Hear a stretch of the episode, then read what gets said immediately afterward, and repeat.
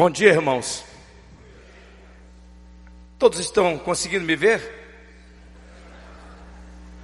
Por causa que esse daqui é um pouquinho mais alto que eu, sabe? Vou fazer um registro. Diz que eu tenho 25 minutos. Estou começando com 20 ali, tá, gente? Então eu já vou requerer meus 5 minutos. Eu abro mão. É 25 minutos que eu estou preparado para falar hoje nesta manhã. Irmãos, eu falei ontem que três desafios que nós temos para os nossos dias. Primeiro, construir uma inteligência espiritual. Aprender a discernir as realidades, as coisas que acontecem a nós. Olhar com a percepção divina para o momento que nós estamos inseridos.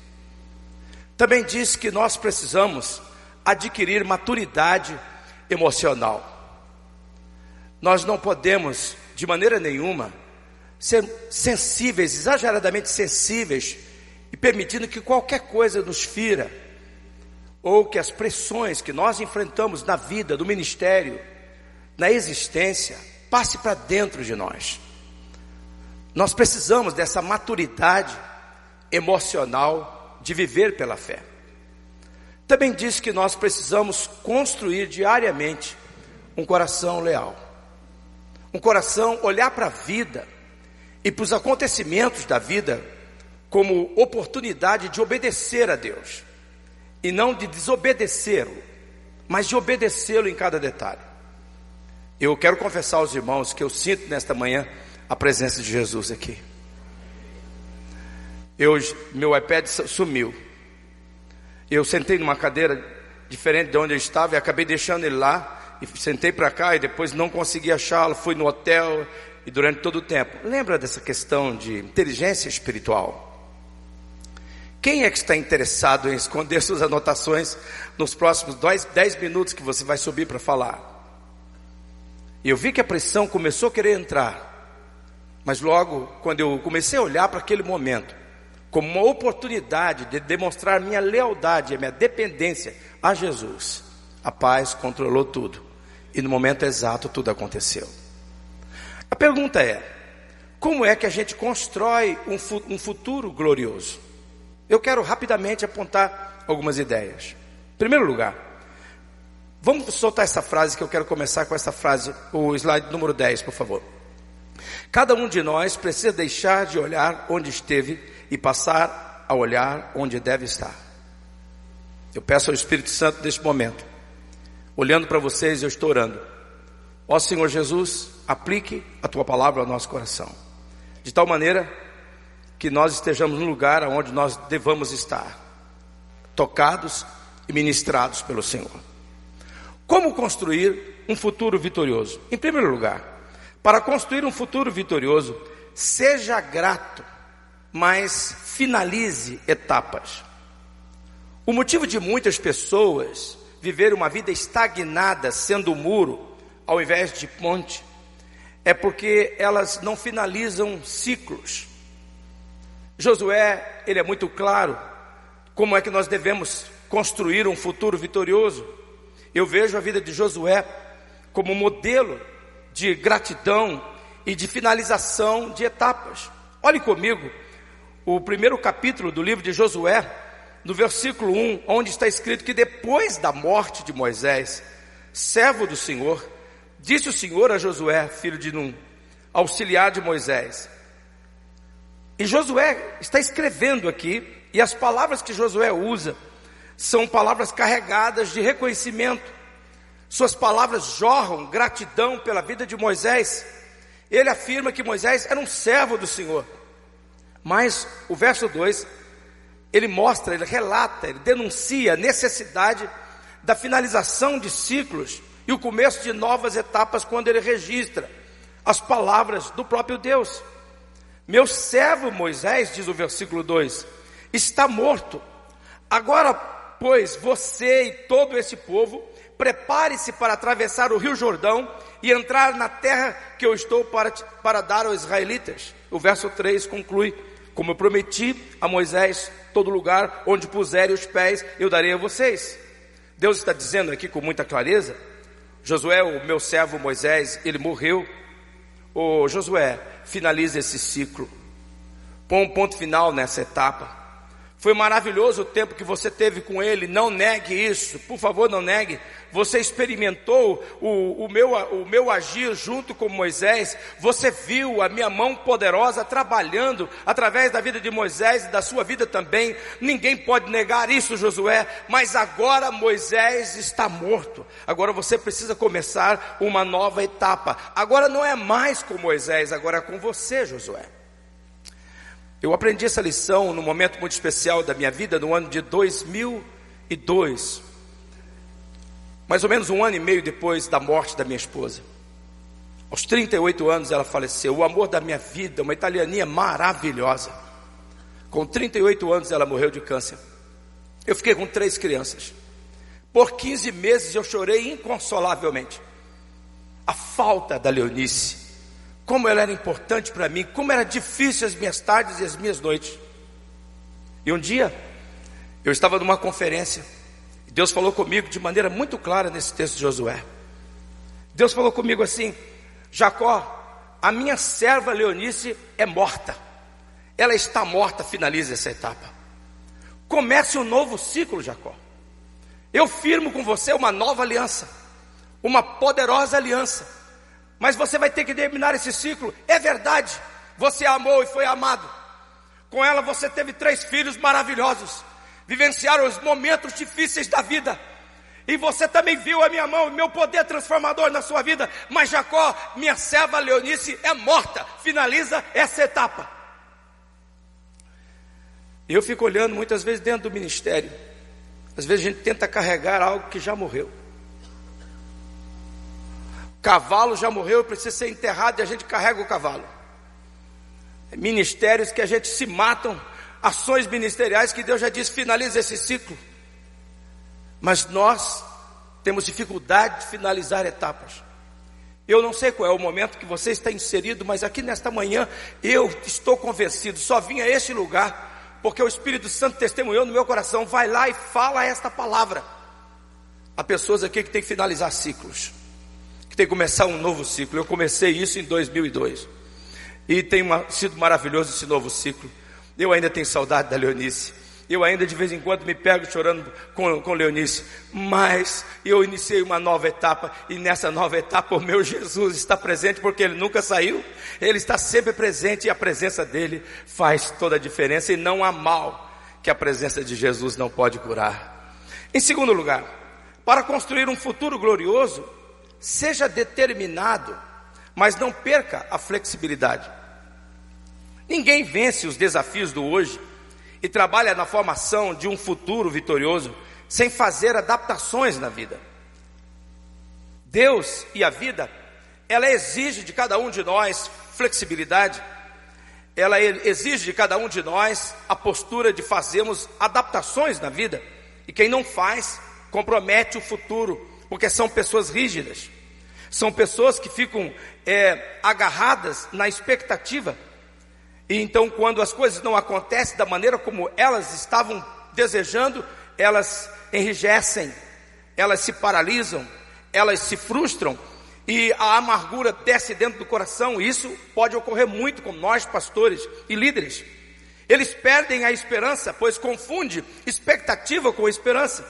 E é muito importante aprendemos a diferenciarmos esperança de expectativa, porque a esperança ela está ligada ao otimismo e tem ação positiva, mas a expectativa, em contrapartida, ela pode ser uma grande armadilha. Ter expectativa de que algo, que, que algo, que alguém ou que alguma coisa aconteça da nossa forma, isso nem sempre dá certo. E esperar que as coisas aconteçam do nosso modo, como a gente estava desejando, isso é semear frustração. A verdade é que as expectativas ditam um nível além do que é esperado, e isso frustra as pessoas. A flexibilidade gera dentro de nós a atitude de que as coisas nunca são tão boas quanto esperamos, nem tão ruins quanto tememos. Eu oro a Deus para que você segure esta frase no seu coração. Eu peço ao Espírito Santo que aplique isso dentro de você. Pessoas que não são flexíveis, se tornam escravas das suas próprias expectativas. Por isso, Deus muitas vezes tem que arquitetar, tem que ordenar, tem que permitir gerar um contexto em nossa vida onde nós somos forçados a aprender a fazer adaptações. E aqui eu pergunto amorosamente a todos nós aqui nesta manhã: você percebe o que Deus está falando? Você percebe aquilo que o Senhor está tocando no nosso coração aqui nesta manhã? Eu vejo Paulo como modelo desta postura, desse desafio. Em Filipenses capítulo 4, no versículo 11, no versículo 12, ele diz: Eu não estou dizendo isso porque eu esteja necessitado, pois eu aprendi a adaptar-me toda e qualquer circunstância. Sei o que é passar necessidade, sei o que é ter fartura. Aprendi o segredo de viver contente em toda e qualquer situação, seja bem alimentado, seja com fome, tendo muito ou passando por necessidade. Paulo é claro, eu aprendi a adaptar-me. Eu me lembro quando casei que eu fiz um desenho na minha cabeça, sabe? Eu achava que todo dia eu ia levantar e a minha esposa tinha levantado antes de mim, tinha colocado a mesa do café e eu me inspirava naquela propaganda da Doriana de muitos anos atrás, uma margarina, e que então tinha duas ou três crianças sentadas na mesa, tinha aquela fumacinha do café e você passava o pão, passava a faca na, na manteiga e ela corria tão maravilhosamente bem, passava no pão, o miolo não saía, as crianças estavam arrumadas, a, a, a Leonice por trás de mim dizendo bom dia, meu amor, e aquela coisa toda, aquela esfera. Uma frustração para mim, porque quando eu casei, eu, eu como pastor aprendi no seminário a levantar muito cedo, por volta das cinco e meia, para ter meu momento de devoção, e olhava para a cozinha, caramba, cadê a mesa de café? E também nem tinha as crianças. Eu me lembro que tinha uma outra propaganda que me, me deixava injuriado, era de uma moça loira, um rapaz atlético, maravilhoso, e eles apareciam correndo na praia, daquela propaganda do Colinos, ah, e aquela moça correndo e vindo na direção em câmara lenta, aquele rapaz, aquela moça, aquele rapaz, aquela moça, pá, caía na areia, rolava, levantava aquela belezura toda. Fui fazer isso na praia, me ralei todo. Me ralei todo.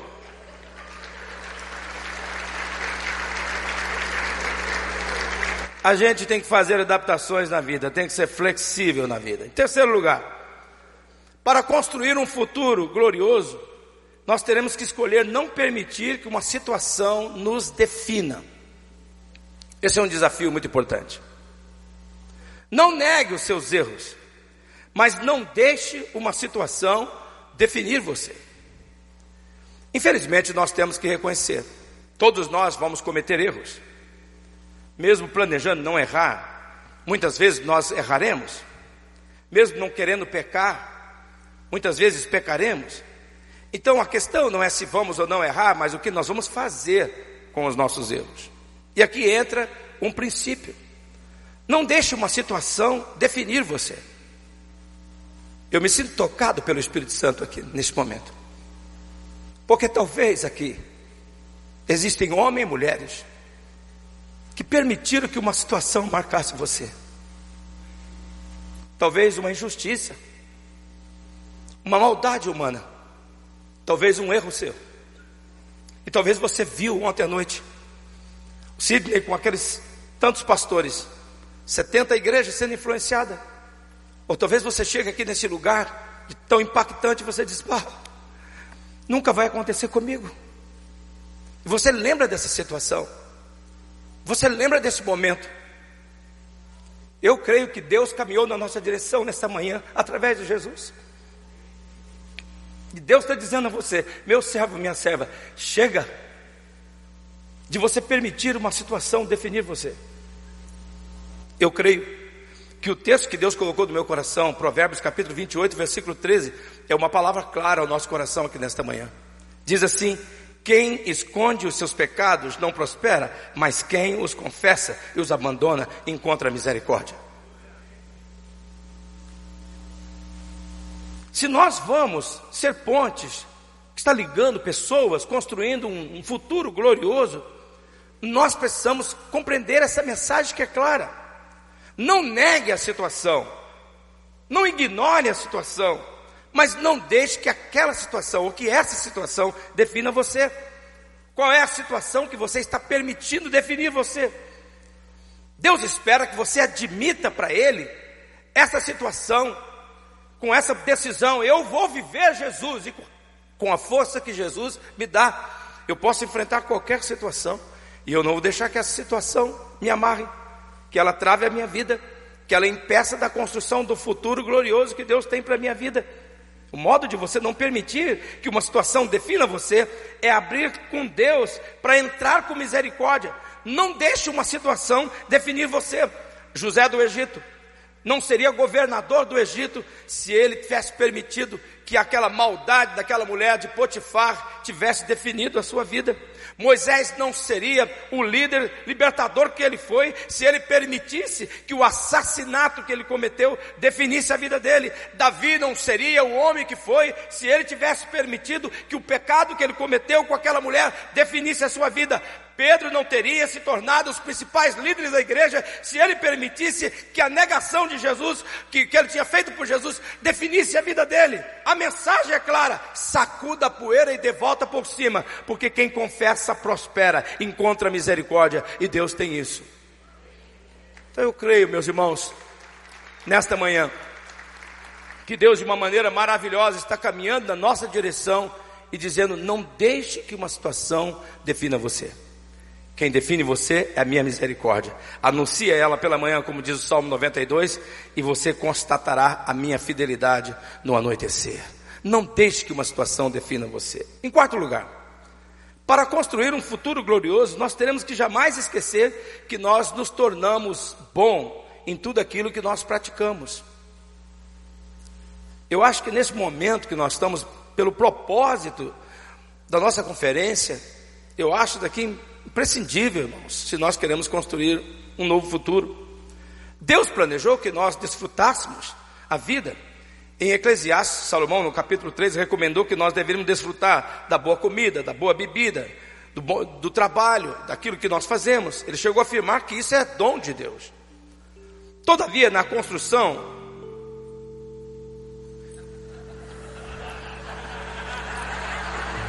irmão, fica aí, querido me atrapalha enquanto eu canto, enquanto você toca. Todavia, na construção de um futuro glorioso, nós precisamos nos focar naquilo que nós fazemos, naquilo que nós estamos fazendo. Nós nos tornamos bons naquilo que nós praticamos. Esse é um fato irrevogável. A prática aperfeiçoa. Um pedreiro se torna melhor, se torna melhor depois da prática da sua profissão. Um músico se torna melhor depois da prática da, da, da sua profissão. Se você não se torna um, um, músico melhor, pode largar o teclado. Cada ano nós vamos nos tornando melhor. Você se torna bom em tudo que pratica. A nossa dedicação, em questão de tempo, vai revelar o nosso progresso, como Paulo colocou em 1 Timóteo capítulo 4, versículo 15. Pratique essas coisas e dedique-se a elas, a fim de que o seu progresso seja visto por todos.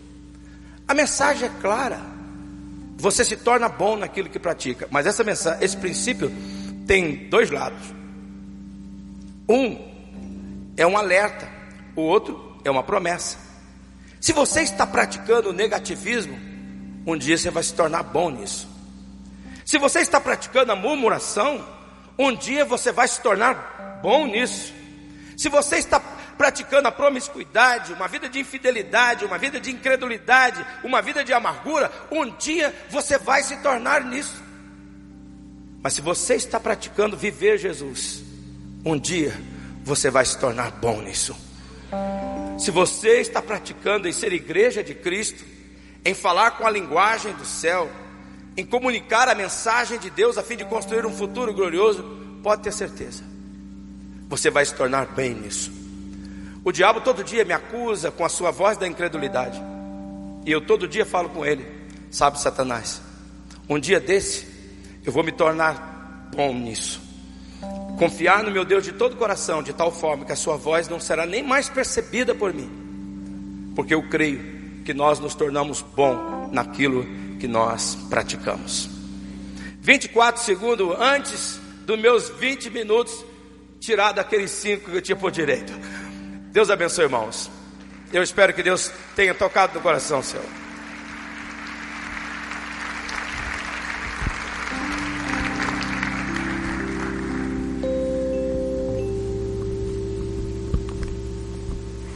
Thank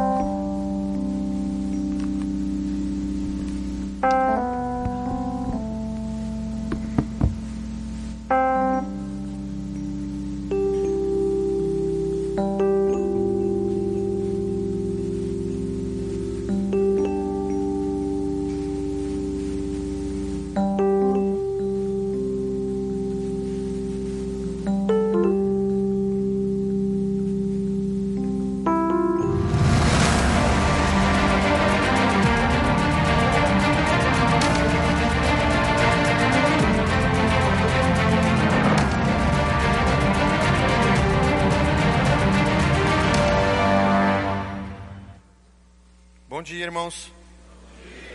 Tudo bem com vocês? Dormiram bem? Vamos lá. Hã?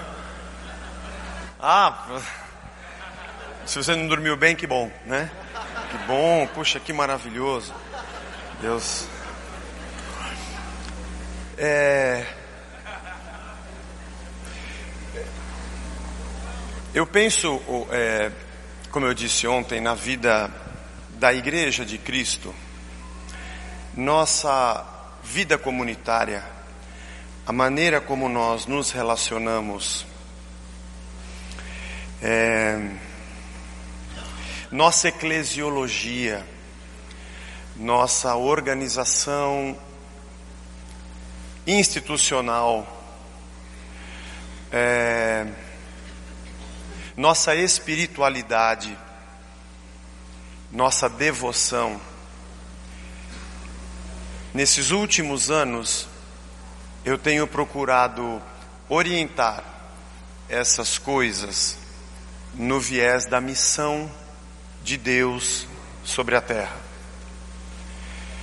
E tentado fugir de uma vida comunitária, de uma eclesiologia e de uma espiritualidade que gire em torno de qualquer outra coisa a não ser do jeito que o Pai me, me enviou, eu também envio vocês.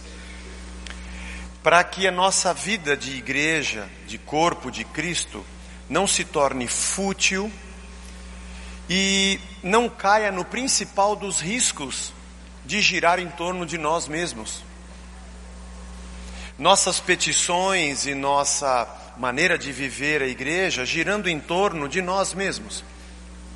Gosto muito de uma frase é, do Dietrich Bonhoeffer que diz que quando o, quando o homem colheu do fruto, o homem não conhecia nada a não ser Deus. O homem só sabia Deus. Tudo o que ele sabia era Deus. E a partir de Deus, tudo o que sabia. E comer do fruto do conhecimento do bem e do mal era uma libertação do próprio Deus. Porque esse fruto faz que eu mesmo conheça o bem e o mal. E eu não preciso mais de Deus para me orientar. Isso é maravilhoso. Toda hora tem que vir aqui para saber as coisas a partir de Deus.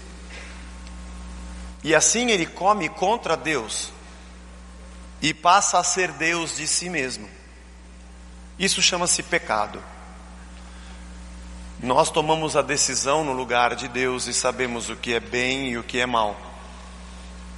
Aliás, foi o que a serpente disse para Eva: é lógico que você não vai morrer se você comer esse fruto. Imagina, é que se você comer, você vai ser como Deus. Está brincando? Estou falando sério. E você vai conhecer o bem e o mal. Isso acontece na nossa maneira de viver igreja. Nós decidimos. E todo o nosso sistema religioso gira em torno de nós mesmos. E eu me descobri dentro desse sistema e, de alguma forma, me debati para sair fora dele. E compreender que somos luz enviados no meio das trevas mesmo. Nosso lugar não é debaixo da cama, é onde brilha, onde, gente, onde as boas obras que fazemos digam ao mundo que Cristo existe. Sabe aqueles programas de auditório que entra o ator ou o cantor encapuzado e ele dança, canta e vão tentar adivinhar quem é essa pessoa? Ah, é o Erasmo, né? Não, o jeito que tá dançando aí é a Gretchen. Sei lá, aquela coisa, né? É assim, é, entreguei a idade, né? Apesar de eu não, não era fã dela. Mas. Mas eu tenho 53, é verdade. Nesse corpinho de 52, mas eu tenho 53. E, e é assim: o mundo não vê o cabeça, ele só vê o corpo. Ele não vê o cabeça, não dá para vê-lo. Mas pelas atitudes do corpo, a gente percebe quem Deus é. E a nossa tarefa é viver Cristo em meio ao mundo que não o conhece. Gosto muito de Atos capítulo 15, no final e início do 16, que conta como partiu Paulo para a sua segunda viagem missionária. Ele já havia ido para a Ásia junto com Barnabé. E no meio da viagem é, na Ásia, como eles apanhavam muito e viviam fugindo para lá e para cá, o João Marcos, que carregava as malas, picou a mão. Olha, olha irmãos, Bem assim. Como é que é o Luan Santana? É só fazer assim que eu volto, né? Eu não sou fã do Luan Santana, mas eu sou da gratidão.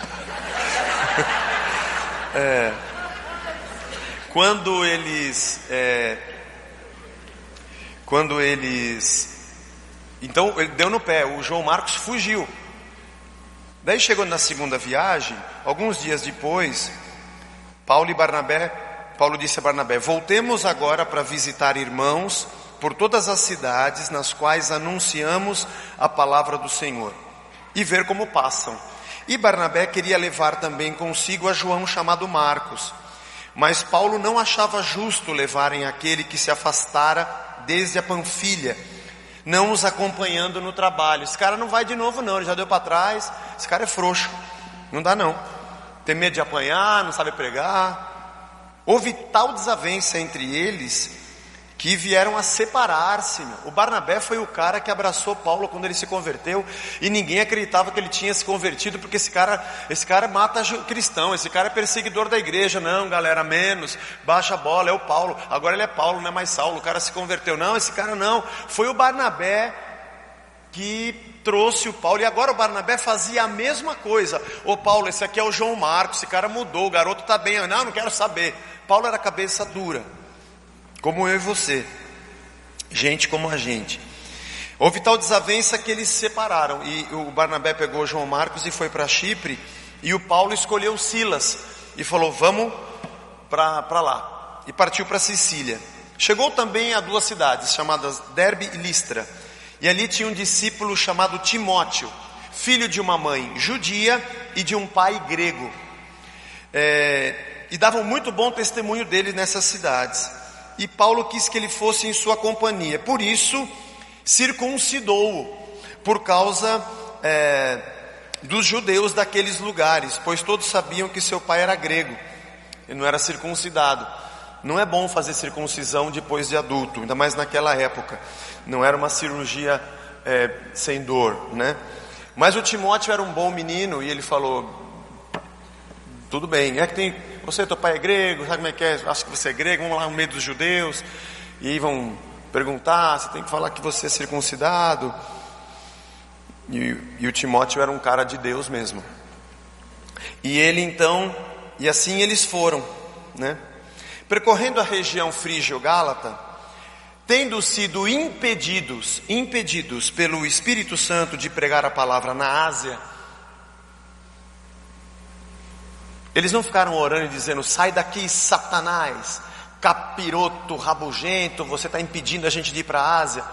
Era Deus que estava impedindo eles de pregar a palavra na Ásia. Mas Deus impede a gente de pregar. Eu queria falar nessa manhã para você, para você entender o que você não deve fazer. O mistério da vocação de Deus para nós. A gente fica procurando o que a gente vai fazer. Eu queria te falar nessa manhã para você entender o que você não deve fazer. Porque tem tanta coisa para fazer que acho que o mais importante é você tirar todas aquelas que não deve fazer. E aí então o Espírito Santo diz: você não vai para a Ásia.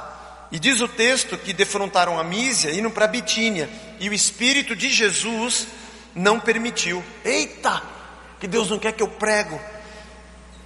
À noite desceram a Troade, e sobreveio a Paulo uma visão, e ele viu um varão grego, macedônio, que dizia: Passa a Macedônia e ajuda-nos. E assim que teve aquela visão, imediatamente procuramos partir para aquele destino, concluindo que Deus nos havia chamado para lhes anunciar o Evangelho. Paulo concluiu que aquele, aquela visão que ele teve de um, um macedônio dizendo: Vem para Macedônia e nos ajuda, era um sinal de Deus que Paulo deveria ir para lá. Tem até uma coisa aqui que eu acho meio engraçada. Imagina ele acordando de manhã: Oi Silas, vamos levantar? Oi. E aí, Paulo, como é que é? Deus não quer que a gente vá para a Ásia? O Espírito de Jesus impediu de a gente ir para Bitínia. Para onde que a gente vai? O Timóteo meio circuncidado, por causa dos judeus, por causa dos judeus. Aí Paulo fala: então, nós vamos para a Grécia. Ah, legal.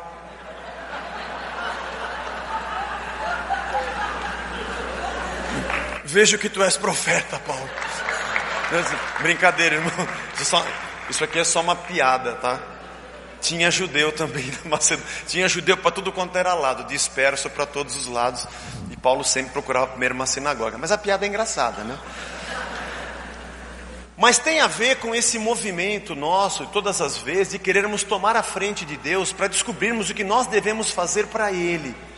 Porque sempre nós temos esse sinergismo no nosso movimento de fé, de que primeiro eu faço alguma coisa para que Deus me abençoe. Eu não sou completamente calvinista, eu sou um calviniano, meio misturado, mas eu entendo, e tem muitas coisas que eu fui muito e muito abençoado.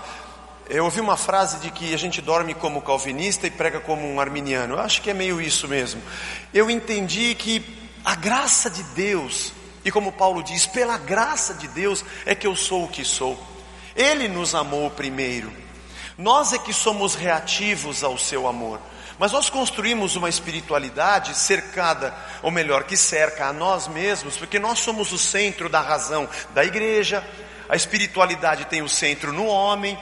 Todo o nosso movimento eclesiológico visa o centro que é o homem.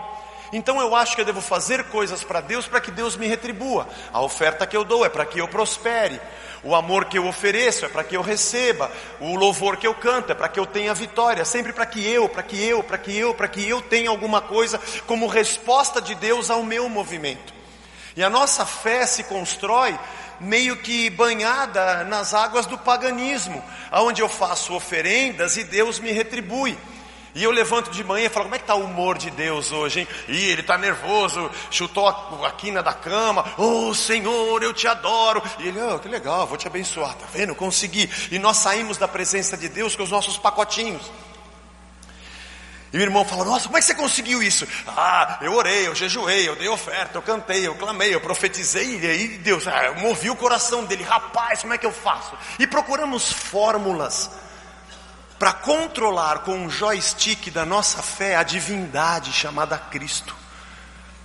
Porque somos humanistas e hedonistas e achamos que o mundo gira ao nosso redor e somos nós que temos o controle de Deus através da nossa espiritualidade que nos colocou no centro da vida. Mas o mundo gira e se sustenta e existe a partir de Cristo, que foi crucificado desde a fundação do mundo. E na cruz fomos gerados. E para a cruz é que nós vamos. Ele é a origem e é o destino. Ele é o Alfa e é o Ômega. É o princípio e é o fim. Ele é o primogênito da criação. Nele todas as coisas foram criadas e sem ele nada do que foi feito se fez. Ele é o primogênito dentre os mortos para em tudo ter a primazia. Nele tudo se sustenta e pelo sangue da cruz reconciliou consigo mesmo todas as coisas, porque Deus estava em Cristo reconciliando consigo mesmo todas as coisas porque dele, para ele e por ele são todas as coisas. Nós é que somos satélites da vontade e da obra central de Cristo, pela qual tudo existe e tudo veio a existir. E assim, Paulo percebeu que o que ele fazia ou deixava de fazer, para onde ele fosse e a missão que ele iria cumprir, tinha muito mais a ver com o clamor de um alguém do que com a sua própria vontade. Não é Deus que é uma resposta aos meus rituais carnavalescos de fé. Nós, igreja, é que somos uma resposta ao clamor de uma terra que geme e tem uma ardente expectativa pela manifestação dos filhos que ouvem o seu Deus. E eu acredito que a igreja de Cristo, que compreende que a criação geme, como Paulo diz em Romanos 8, e se torna a manifestação do Cristo que ninguém pode ver, como resposta a quem clama, esta é a igreja de Jesus. A nossa adoração, a nossa vida comunitária, a nossa espiritualidade expressa toda a nossa gratidão pela cruz, pela graça e pelo amor. John Stott diz que porque a gente contempla e adora e vê e vislumbra tudo que Cristo fez por nós, é que a gente não consegue parar de falar das coisas que temos visto e ouvido. E depois que a gente adora, a gente sai e missiona, e anuncia, e vive, e proclama, e tudo o que fazemos demonstra que Cristo é Senhor de nossa vida. E por isso mais gente vem com a gente para glorificá-lo por toda a sua obra. E quando a gente sai daqui, a gente não consegue deixar de falar das coisas que temos visto e ouvido, porque a nossa adoração e a nossa missão revelam dois eixos fundamentais da nossa vida: a verticalidade de quem contempla a Deus e a horizontalidade de quem é missão de Deus na terra, porque tudo é dele, por ele e para ele. Mas num mundo tão consumista e capitalista como a gente vive, aonde tudo está numa prateleira e o telefone é da cor que você quer, você vai padronizar da maneira que você gosta e vai ter um plano é, de minutagem ou de internet feito exatamente para você, customizado para você. O seu carro é customizado para você. Você pode comprar direto da fábrica, colocar os opcionais que você quiser. Você pode fazer roupa customizada para você, o sapato da cor que você quer, com o cadarço com o seu nome.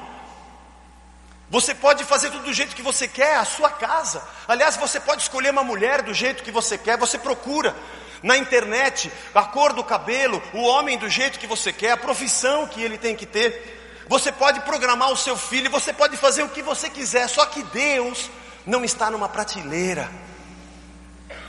Deus não foi colocado como um produto no mercado da vida para que nossos rituais religiosos o, o controlem. Se ele disser você não vai para a Ásia, você não vai. Porque você pode até ir, mas vai doer, viu? Ele pode ir para Bitínia, mas o seu ministério está ligado à dor de um alguém. Tem um varão macedônio clamando perto de você. Tem um si menor. Não adianta nem tentar mi. Mi maior. Me esquecer lá.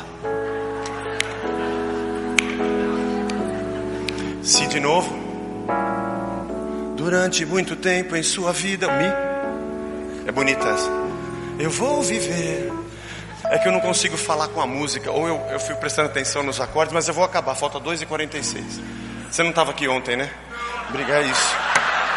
Coloca o mesmo tecladista, mano. Coloca o mesmo. Obrigado, irmão, desculpa. Se demitiu, pediu a conta da igreja? Pô, desculpa. Eu vou orar para ele voltar. Agora, do Roberto eu sou fã. Da Gretchen, do mandando do Roberto. Eu vou encerrar dizendo, outro dia lá na igreja, um irmão me procurou e falou assim, ó oh, Zé, faz um ano que eu estou vindo aqui na casa. Eu falei, poxa, eu não te conheço. Hum, desculpa, eu não sabia o seu nome. Ele falou assim: não, se preocupe, é que eu trabalho muito e eu não tenho tempo de exercer ministério. Mas eu vou arrumar um tempo para poder exercer ministério aqui na igreja. Eu falei, cara, não faça isso. Da onde veio essa dualidade ou esse dualismo na sua cabeça de que ministério é uma coisa que eu faço dentro de quatro paredes durante duas horas por semana? Esse mundico religioso que nós inventamos e as coisas que nós falamos e contamos só fazem sentido aqui dentro. Você foi colocado lá em Filipos. Você está no meio da Macedônia. Se você abrir o seu ouvido e abrir a sua janela, você vai ver gente clamando e dizendo: Passa a Macedônia e me ajuda. Meu filho tentou se matar. Eu estou com depressão. Tenho síndrome de pânico. Fui mandado embora. Sou professora e ganho um salário de miséria. Estou fazendo um tratamento de câncer. O SUS não tem remédio. O posto de saúde não funciona. O médico da família, que era cubano, foi embora. E eu não tenho mais emprego. Minha mulher me deixou. Meu marido me bateu. E nós estamos preocupados com o que eu vou fazer dentro das quatro paredes, enquanto tem macedônios dizendo: passa a Macedônia e me ajuda. Tudo que nós vivemos dentro desse lugar só faz sentido se a luz de Cristo que glorificamos for vista em nós do lado de fora. Aí talvez a nossa vida eclesiológica de igreja seja mais útil para a terra onde nós estamos, porque de verdade Deus nos chamou, nos chamou por causa de um alguém porque quando ele foi enviado, ele veio para nos resgatar e disse: Do jeito que o Pai me enviou, eu envio vocês. É, abram bastante os ouvidos e o coração e percebam o mundo que geme e vivam a glória de Deus das quatro paredes muito mais fora delas. Amém, irmãos? Deus nos abençoe. Obrigado.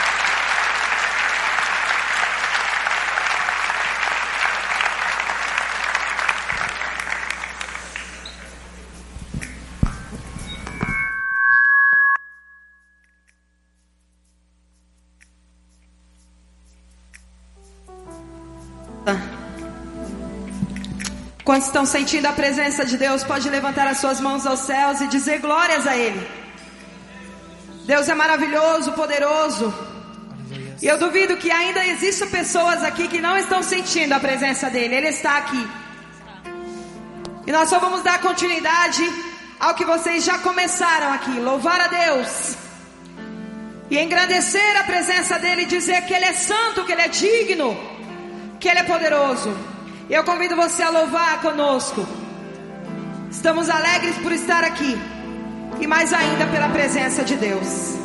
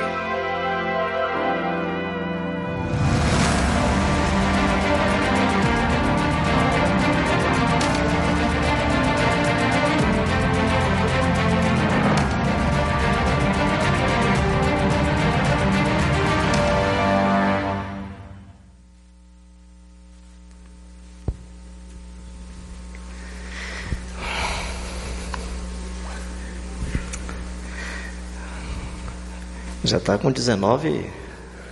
Ó. O que é que houve? Legal. Vocês controlam aí. Ah, queria que a gente lesse primeiramente Paulo. Eu vou dar uns minutinhos para ele. Efésios 3, de 14 a 21. Dá para a gente colocar aí na. Efésios 3, 14 a 21. Por esta causa, me ponho de joelhos diante do Pai, de quem toma o nome toda a família, tanto nos céus como sobre a terra, para que, segundo a riqueza da sua glória, vos conceda que sejais fortalecidos com poder, mediante o seu espírito no ser humano interior, no homem e na mulher interior. E assim habite Cristo no vosso coração pela fé, estando vós arraigados e alicerçados em amor, a fim de poderdes compreender com todos os santos e santas qual é a largura e o comprimento e a altura e a profundidade e conhecer o amor de Cristo que excede todo o entendimento, para que sejais tomados de toda a plenitude de Deus. Ora, aquele que é poderoso para fazer infinitamente mais do que tudo quanto pedimos ou pensamos, conforme o seu poder que opera em nós, a ele seja glória na igreja, em Cristo Jesus, por todas as gerações, para todo sempre. Amém.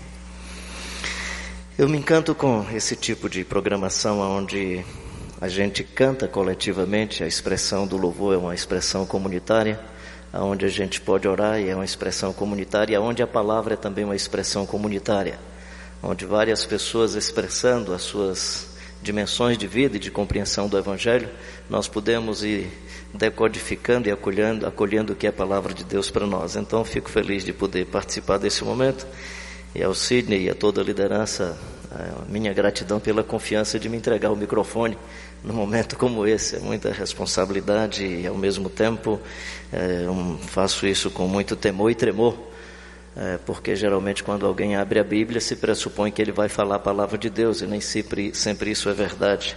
Então, você ora por mim e por você para que o Senhor possa ser gracioso com a gente. Ah, esse é um texto muito fecundo, daria para a gente tirar muitas coisas desse texto, mas pensando em ponte, pensando em missão, eu quero sacar três aspectos desse texto que pode, quem sabe, nos ajudar a pensar um pouco sobre essa dimensão da nossa missão, da nossa vocação, do nosso chamado e a pensar sobre a nossa convivência comunitária e a pensar no legado que nós podemos deixar para outras gerações. São esses três aspectos que eu quero conversar com vocês nesse meu primeiro, nesse meu momento. Ah, primeiro, Paulo diz: por esta causa me ponho de joelhos, né? e geralmente se interpreta esse por essa causa a prisão dele em Roma, porque anteriormente, logo na parte literária mais imediata, antes do versículo 14, ele fala da sua prisão. Mas observando bem o capítulo 3, lá no versículo 3 e 4, possivelmente Paulo está falando de do mistério que a ele foi revelado, que ele diz: Esse mistério que eu escrevi resumidamente. Então, possivelmente, ele está dizendo: Me foi revelado um mistério que eu escrevi resumidamente, referindo-se ao capítulo 1 e ao capítulo 2. Então, se você quiser compreender mais qual é o mistério que Paulo diz: Esse mistério me foi revelado, é só ver resumidamente capítulo 1 e capítulo 2, aquela êxtase poética que começa no capítulo 1, versículo 3: Bendito Deus e Pai de nosso Senhor Jesus Cristo, que nos tem abençoado com toda sorte de bênçãos celestiais em Cristo Jesus, e por aí vai. E aí você tem a outra parte quando ele diz que de uma só é, de, um, de um só sonho, de um só projeto de Deus, ele criou uma comunidade. Né? E, então, possivelmente, a causa é, primeiramente, o mistério que a ele foi revelado. E depois é o ministério que a ele foi confiado. Se você pegar capítulo 3, versículo 7, ele diz: tem uma missão, tem um, tem um ministério, tem uma vocação que Deus me confiou. Provavelmente o John Stott faz uma interpretação também nessa direção, é que Paulo está dizendo: tem um mistério que me foi revelado e tem um ministério que a mim foi confiado. E por conta desse mistério que me foi revelado e por conta do ministério que a mim foi confiado, eu me curvo, eu me prosterno, eu não me exalto, eu não me orgulho por isso, mas me curvo diante dessa graça de Deus e diante desse mistério da vida que Deus resolveu me oferecer gratuitamente. Aí Paulo se curva. Então esse por esta causa me ponho de joelhos é me foi revelado um ministério e a mim foi foi confiado um me foi revelado um mistério e a mim foi confiado um ministério. Que eu presumo se fosse o Pedro escrevendo, o mistério pode ser o mesmo. Tiago escrevendo, quem sabe o mistério é o mesmo. João escrevendo, possivelmente seja o mesmo mistério. Mas o ministério não. Se você observar, ele diz: A mim foi me dado esse ministério de pregar o evangelho aos gentios. Então, nesse sentido, nós precisamos buscar um discernimento diante do contexto onde nós estamos, a singularidade ou a essência do evangelho e a sua singularidade pessoal. Presumo que a interseção do contexto, da sua singularidade pessoal e o discernimento do evangelho ajuda você a discernir qual a missão e qual a vocação que Deus tem para a sua vida e para a sua existência. E aí o primeiro aspecto dessa missão, no meu entendimento, é um processo de cristificação permanente daqueles e daquelas que foram invadidos e invadidas pelo Jesus Cristo de Nazaré. Homens e mulheres batizados e batizadas, invadidos, tatuados, tatuadas, pela graça e pelo poder do Espírito Santo, que vem nessa primeira parte do texto. É de quem toma o nome toda a família, tanto no céu como sobre a terra, para que, segundo a riqueza da sua glória, vos conceda que sejais fortalecidos com poder mediante o seu poder no ser humano interior, e assim habite Cristo em vossos corações. E assim, a despeito da maculação do pecado na imagem e semelhança de Deus que foi criada em todos nós, possamos resgatar o substrato de Deus que ainda está aí dentro. Um dia desses eu visitando um centro de ressocialização lá em Fortaleza, não vou citar para. Acho que é um tipo de procedimento meio inadequado, então deixa eu só dizer o que é que aconteceu. Facção de um lado, a facção do outro lado. Um rapazinho, possivelmente de uma vertente neopentecostal, pregando do lado de cá das grades, os caras do outro lado. E aí eu comecei a bater papo com outro grupo aqui, perguntei para os agentes se eu podia entrar e conversar com os rapazes lá dentro. Ele, pastor, é um pouco complicado. Eu digo, não, tranquilo eu me responsabilizo pelo que acontecer. Tive vontade de não conversar com os caras com aquela grade separando, queria fazer uma ponte de aproximação. Aí ele abriu, eu entrei, eu disse: ajoelha todo mundo aí, cara. Quero vocês de joelho. Os caras se ajoelharam. Eu disse: vocês estão ajoelhados, vou me ajoelhar também, mas eu não vou orar por vocês, eu quero que vocês falem com Deus. Gente, quando eles começaram a falar com Deus, eu disse: tem um substrato de Deus lá no baú desses caras. Eles foram batizados por violência, foram invadidos por maldade. Mas quando eles começaram a expressar seus sonhos de vida, seus desejos de libertação, orando por filhinha que um tinha, gente, uma coisa, eu digo, tem um substrato de Deus aí dentro. Dá para resgatar o Cristo Jesus na vida desses caras.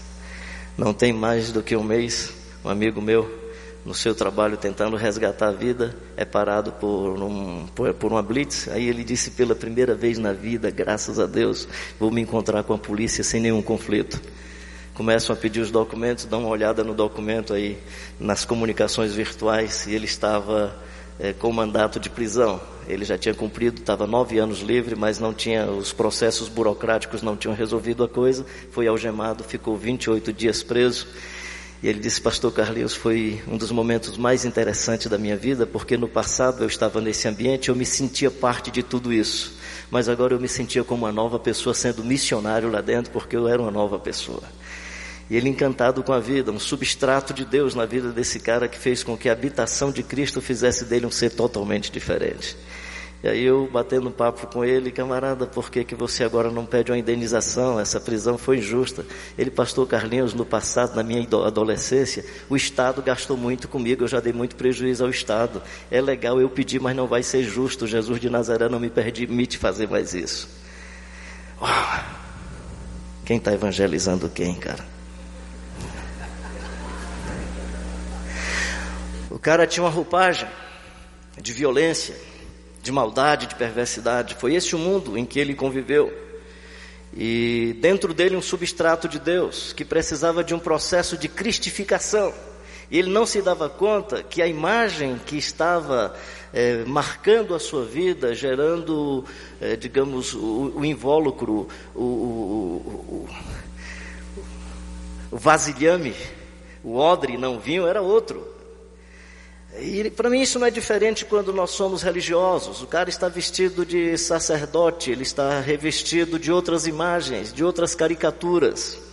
E ele precisa resgatar o substrato de Deus que está dentro dele.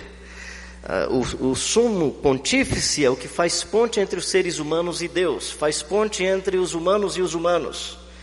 O sumo pontífice é aquele que faz a ponte entre os extremos. Na verdade, eu entendo que a maturidade é essa capacidade de você transitar nos extremos, não é a capacidade de ficar no centro, é de transitar nos extremos, de um lado ao outro da vida, de transitar nos extremos das ideologias, de transitar nos extremos das competições religiosas, de transitar nos vários extremos da vida, de ir na casa do Zaqueu, o publicano, e ao mesmo tempo conversar com Nicodemos, o religioso, e conversar com a samaritana no caminho esse processo de cristificação dos semipatífices.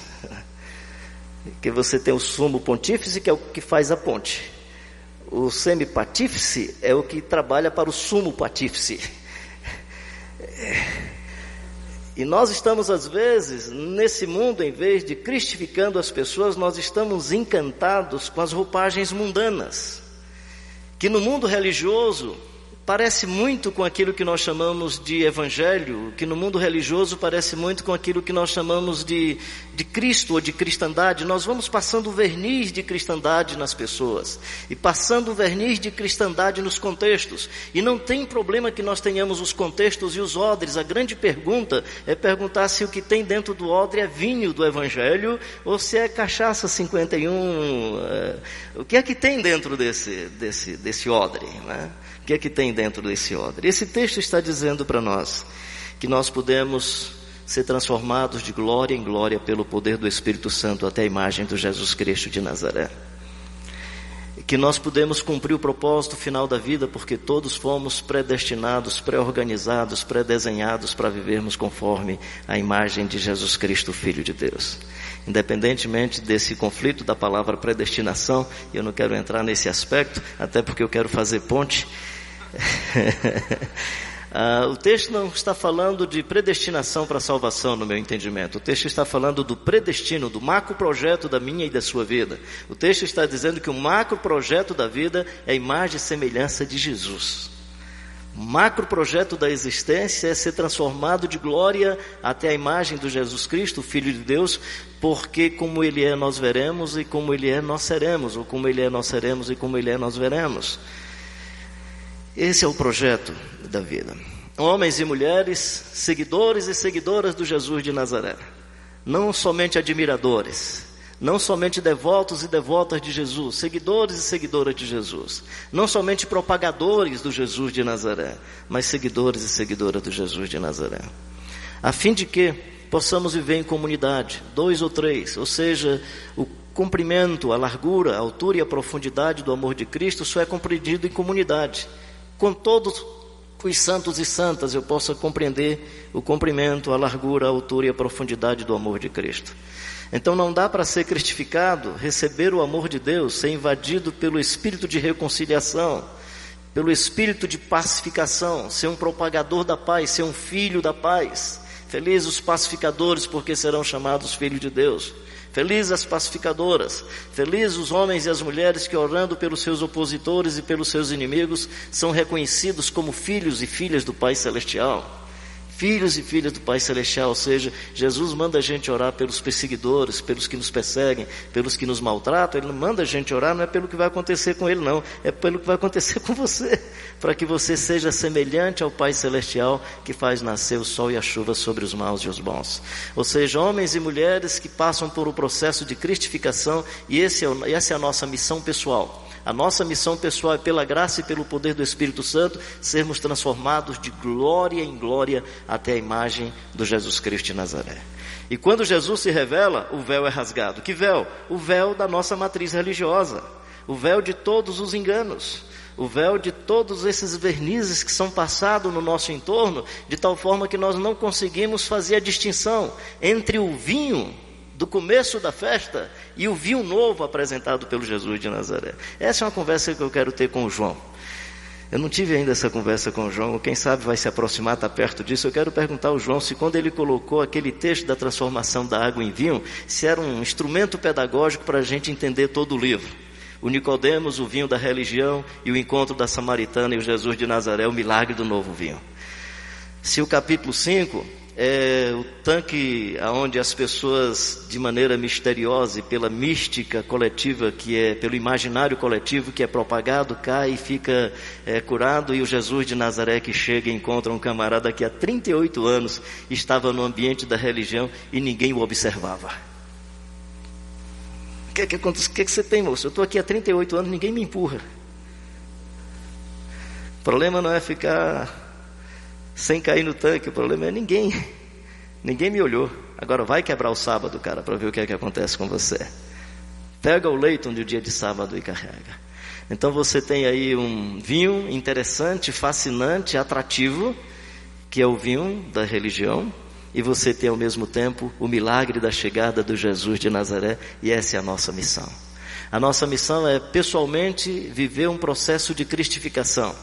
E é nossa missão viver coletivamente, dois ou três reunidos em torno do projeto de Jesus, da vida do Jesus de Nazaré, em nome do Jesus Cristo de Nazaré, dois ou três reunidos com os paradigmas propostos pelo Jesus de Nazaré, viver dois ou três em comunidade, ou seja, não dá para ser cristificado sem viver em comunidade e ser uma comunidade de seguidores e seguidoras do Jesus de Nazaré que vivem em amor, que vivem em processo de reconciliação, que não aceita nenhuma pressão de violência, que não aceita nenhum tipo de manifestação de maldade, não me representa, não me representa nenhum sinal de violência não me representa como seguidor do Jesus de Nazaré nenhuma inversão moral dos valores humanos. Não me representa como seguidor do Jesus de Nazaré nenhum tipo de violência contra a vida, seja no processo abortivo, seja quando esse menino deixa de ser feto e aos 15 anos, aos 14 anos é assassinado.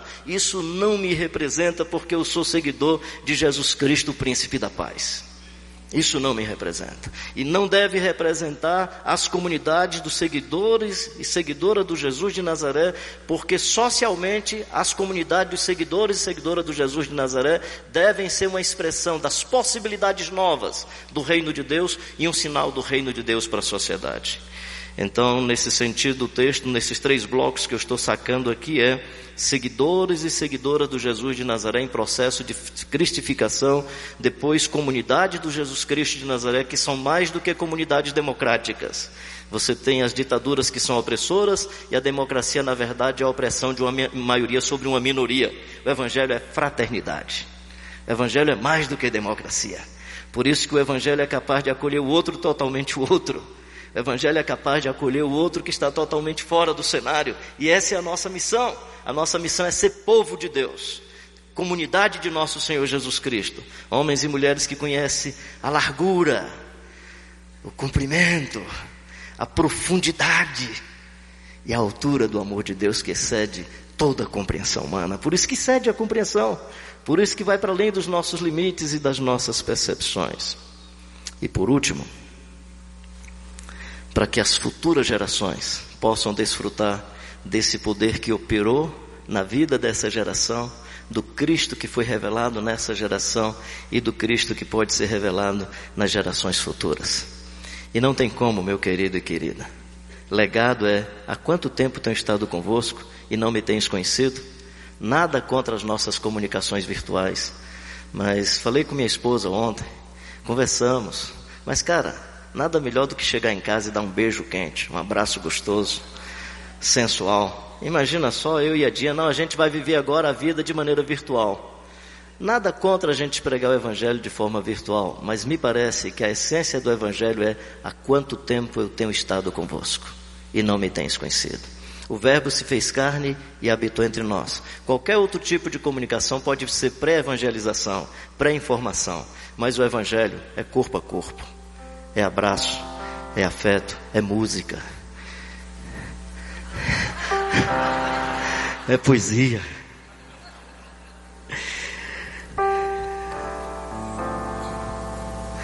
Ando devagar, porque. Que legal, cara. Que legal. Ah, viver sem ter vergonha de ser feliz de ser um eterno aprendiz, de quando não tiver respostas para as pontes e para a missão, se contentar com a pureza da resposta das crianças. A vida é bonita, é bonita e é bonita.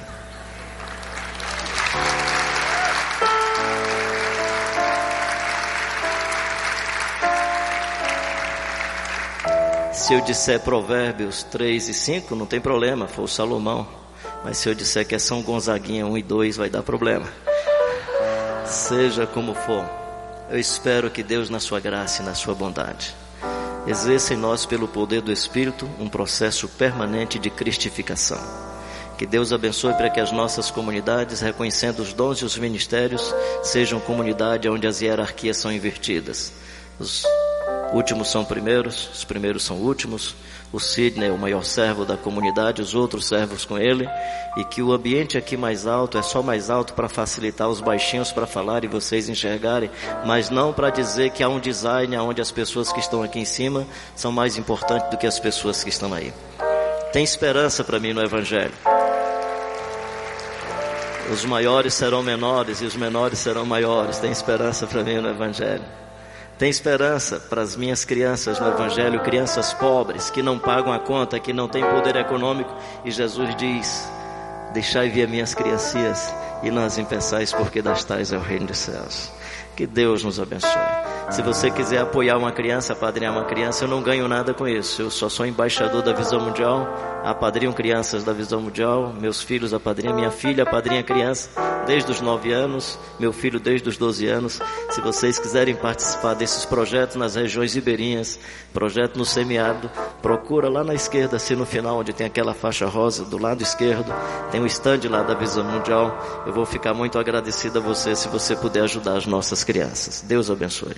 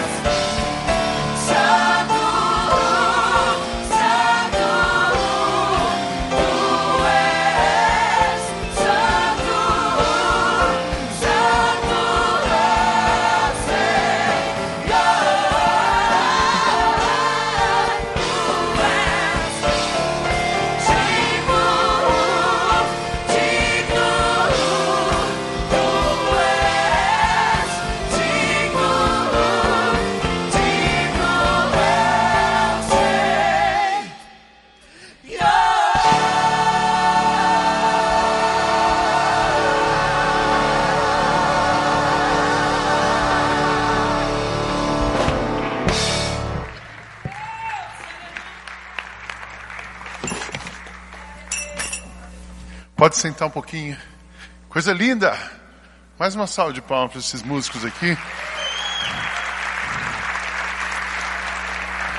Sempre toda conferência tem aquelas firulas assim de quem veio. Eu gosto e a gente não fez isso aqui ainda, mas eu queria fazer, reconhecer, agradecer. Hoje é o, é o terceiro dia. A gente vai ter amanhã o dia todo.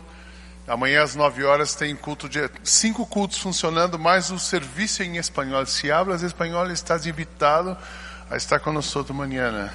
Chilenos, onde estão vocês? Allá. Ah, também vamos ter um English Service às 11h15. Zona Sul, Dave Gibbons com a Ana Damasceno. E o Carlinhos Queiroz prega às 9 aqui amanhã. Pastor Bill às 11h15 e à noite Dave Gibbons aqui. Então, a conferência continua amanhã, mas muita gente já começa a voltar hoje porque tem que voltar para suas igrejas amanhã. Então eu queria, em vez de fazer propaganda da livraria, eu queria dar alguns livros de presente. E o pessoal, eu queria a caravana maior que veio. Cadê vocês? Quem, quem tem mais? Quem trouxe mais gente? Eu sei que tem gente que trouxe 19, 18. É... Quantos? 27 da onde? Da onde? 27 pessoas da PIB de Floripa. Faz favor então, vem o Marcos, vem aqui. Cadê o pastor Sérgio? Ele está aí? Então vem os dois. É que um manda e o outro faz. Uma salva de palmas para Floripa. Eu queria um representante do Rio Grande do Sul. Cadê o representante do Rio Grande do Sul? Olha, vou dar um livro do Carlinhos Queiroz, um para o Sérgio e um para o um pro Marcos. Pastor Sérgio. Não, o senhor manda e ele faz. Se vocês mandar, vai dar problema. Florianópolis, vamos ficando aqui. A gente, alguém do Rio Grande do Sul, um representante do Rio Grande do Sul, Pastor Roosevelt, pronto. Uma salva de palmas para o Pastor Roosevelt. Ele não é irmão gêmeo do Carlinhos Queiroz. Fica ali, ó, do lado, Floripa, Santa Catarina. Eu quero saber o seguinte: quem veio do lugar mais distante daqui de Alphaville? Manaus. Manaus, um representante de Manaus, a caravana de Manaus é grande. Vem um representante de Manaus aqui. Salva de palmas, pessoal. Vocês estão muito, vocês estão muito frios assim. Ou eu sou um ruim, cara ruim de auditório. Olha, eu vou dar um livro para vocês, Read Jesus, um Messias radical para uma igreja missional. É. Obrigado, estamos em 35 pessoas. 35 pessoas, a caravana de Manaus. Gente, não sei nem quantos quilômetros são. É, quanto? 3.600 quilômetros. É gente para Dedéu, né? Eu queria saber o seguinte: a pessoa que tem o motor mais potente desse auditório. Meu motor é 5.0. Quem tem o motor mais potente desse auditório? Quanto?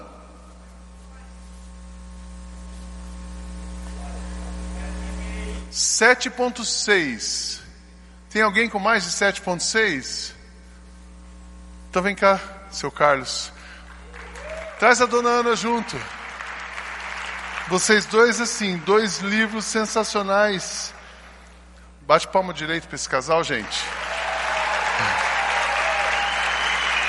Eles aqui na igreja, sabe como é que a gente chama eles? O casal 150. Tem casal 20, casal 40.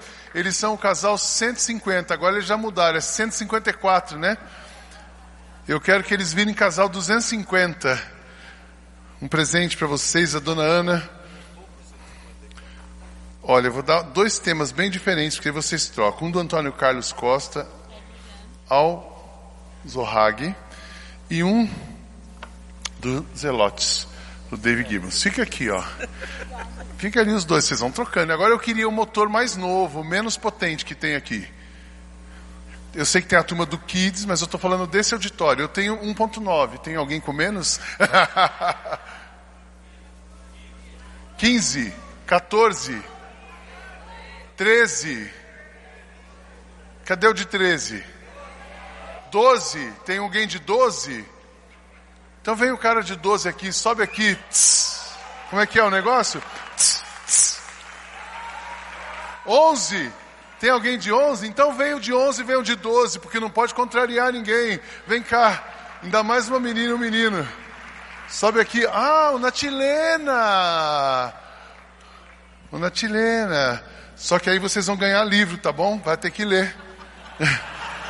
E você, você, vou te dar um livro do Francis Chan. Ela é chilenita, sua mãe. Que bueno. Aliás, falando em chileno, eu queria que viesse a caravana chilena aqui. Cadê vocês? Sobe aqui toda a caravana chilena. Los hermanos chilenos, por favor, venham acá. Todos, todos chilenos. Onde estão vocês? Um grupo, são oito hermanos. Duas aqui, que bonito. Miriam, Lili. Dulce está de Eu cumpleaños. sei, eu lo sei, pero era surpresa. E para. Chileno se cumprimenta assim. Assim? Você é chileno? Eu sou chileno, sim, por supuesto. Há mu- há- Há muito tempo. E eu quero fazer duas homenagens aqui, porque nós precisamos celebrar a vida, e a gente celebra a vida. E hoje tem duas pessoas muito especiais fazendo aniversário, e uma delas é o pastor Fernando. E eu queria que ele viesse aqui.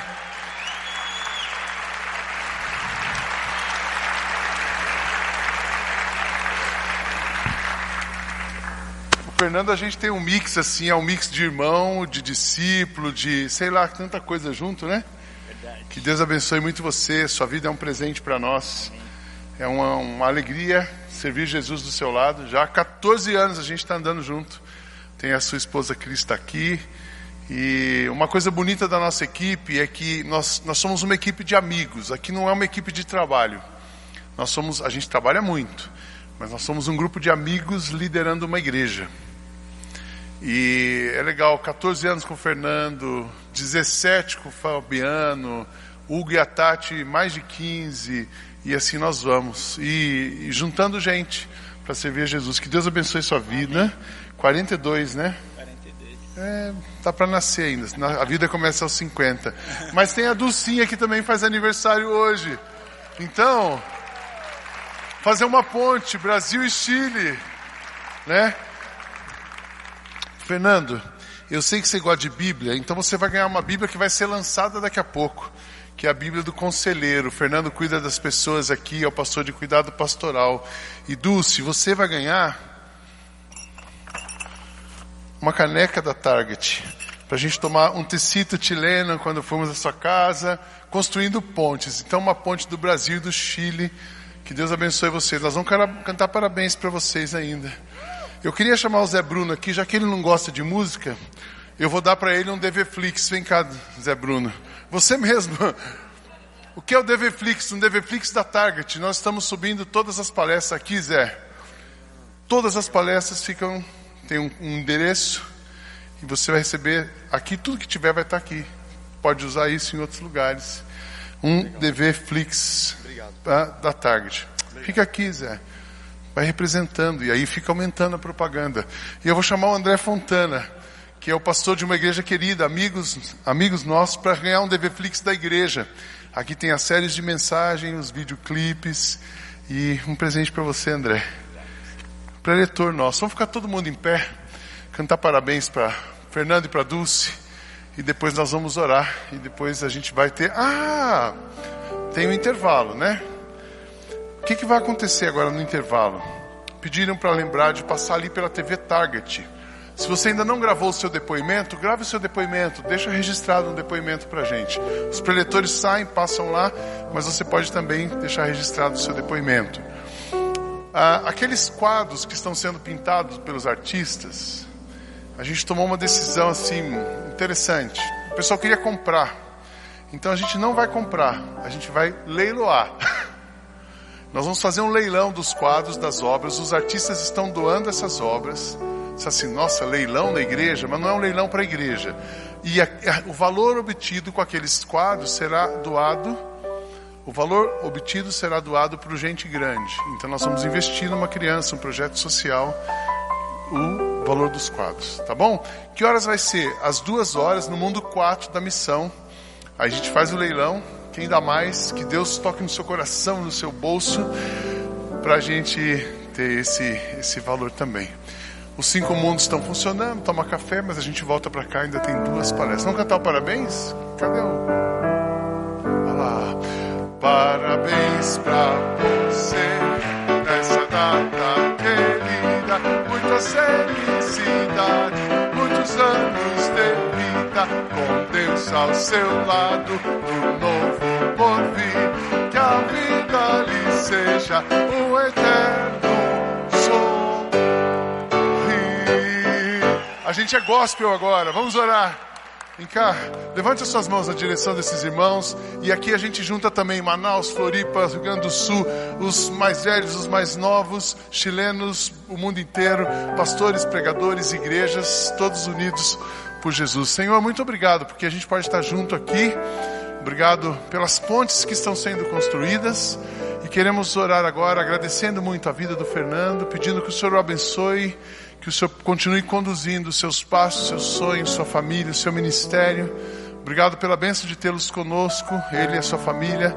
Também abençoe Deus a vida da Dulce, que ela siga sendo um instrumento do Senhor ali no Chile, seu trabalho junto à embaixada, que o Senhor possa usar essa mulher poderosamente para que homens, mulheres, pessoas ao redor do mundo conheçam Jesus.